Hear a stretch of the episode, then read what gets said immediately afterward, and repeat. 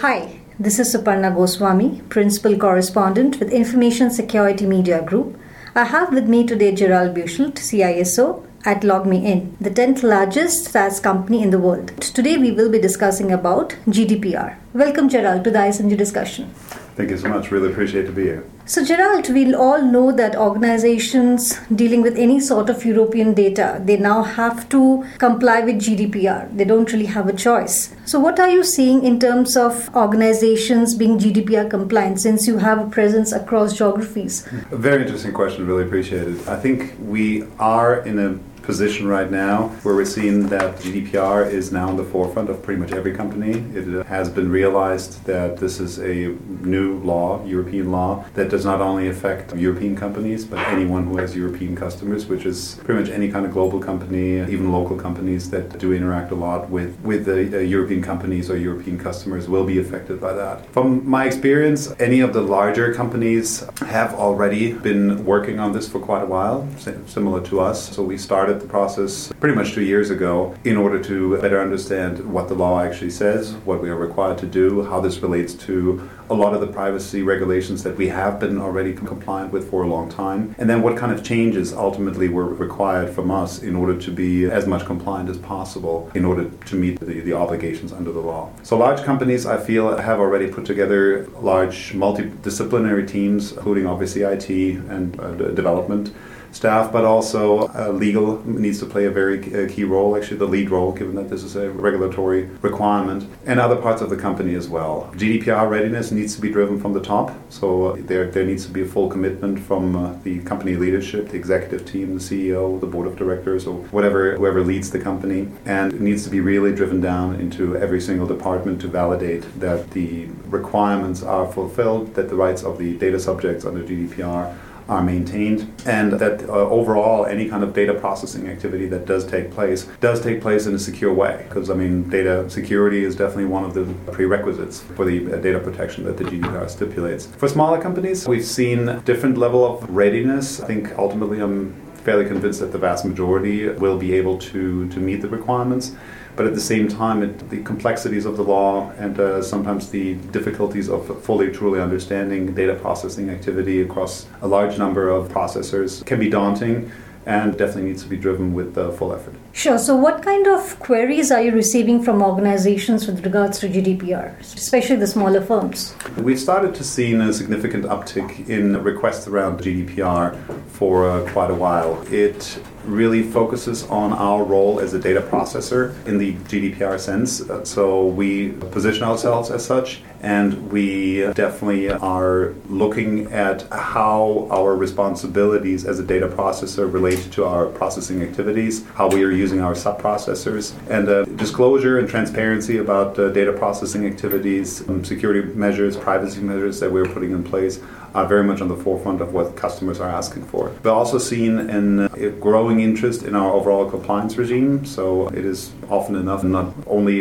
important to have a good uh, position with regards to data privacy and security, but also to prove that. Uh, for that, we're using a, a number of different compliance regimes. We're producing S O C two Type two reports to present uh, to our customers an independent uh, opinion of an ex- external auditor about our overall product security measures that we're putting in place. We're working with the uh, Privacy Shield framework. We're self-certified under the Privacy Shield framework in order to maintain a uh, sufficient privacy regime. And then finally, we're also working with the trustee to certify our privacy practices. All of those together are definitely questions and uh, asks from our customer that uh, we need to fulfill and do. Sure. So, you know, also there's a thin line between data protection and data privacy. And as I understand, G D P R is more mm-hmm. about data protection. But often people tend to confuse the two and they mm-hmm. completely use data protection as privacy. So have you seen organizations getting confused between the two? Uh, I've definitely been confused myself. Mm-hmm. So uh, I think there, there are really three levels uh, that we need to take a look at. Data security, which is protecting the information from unauthorized unauthorized access from leaking outside or from improper use. There's data protection, which talks about how the data is processed and that the overall security regime and contract requirements are, are met. And then data privacy is really even one step beyond, where I have where we're talking about the self-determination right of an individual to really clearly identify what the data sh- uh, should be handled, how it should be handled, et cetera. Again, those are very legal terms. I'm not a lawyer. I may have still some uh, confused uh, opinions about that, but this is roughly how I understand it.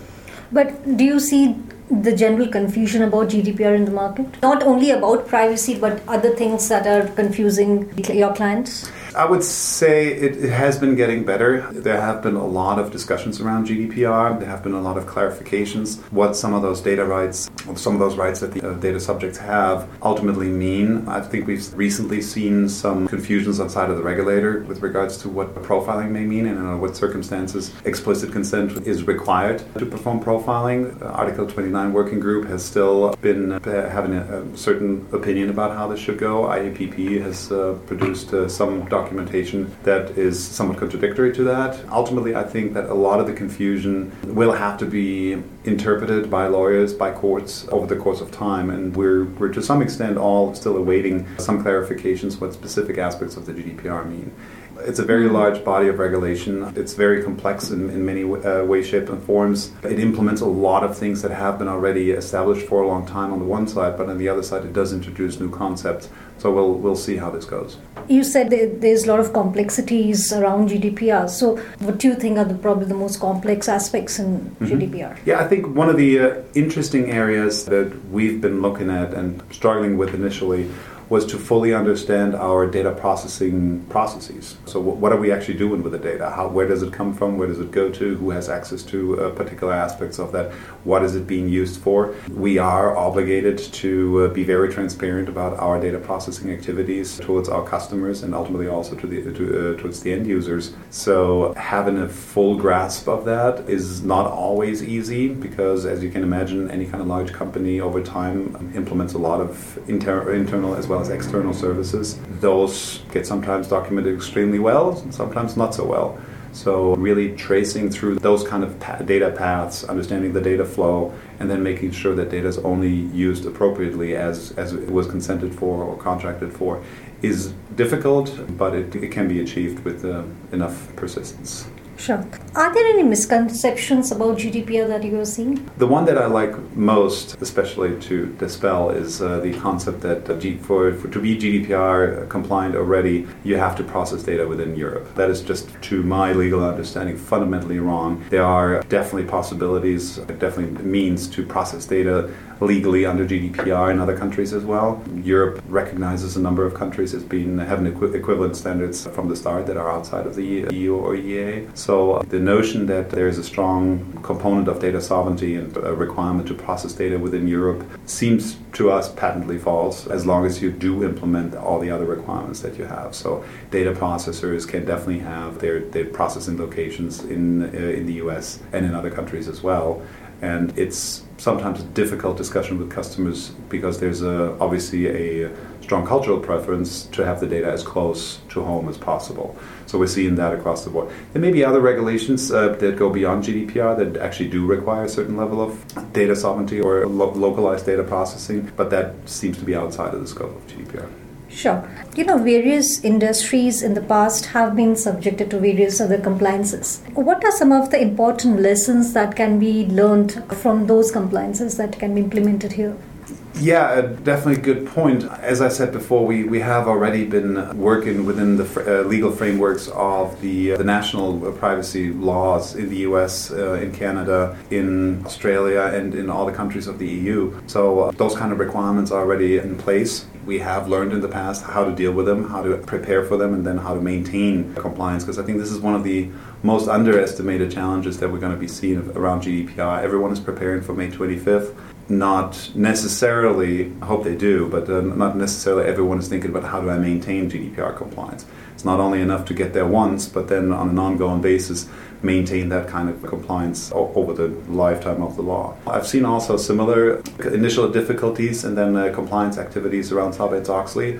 So when Sarbanes-Oxley came into, into existence in the U S and uh, there was a heightened degree of scrutiny around how financial data is being processed, how revenue is recognized, et cetera. There was some interpretation in the beginning. There was some concerns around readiness for, for, for Sarbanes-Oxley, and then a transition into a ongoing kind of compliance activity. I feel G D P R is going to be very similar. It's going to be similar to the HIPAA law or the G L B A in the U S.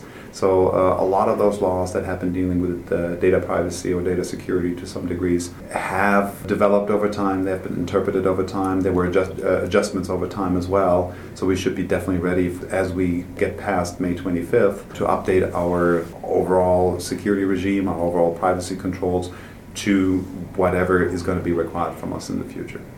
Sure. Thanks, Gerald, for sharing your views on G D P R and its complexities. Thank you very much for having me.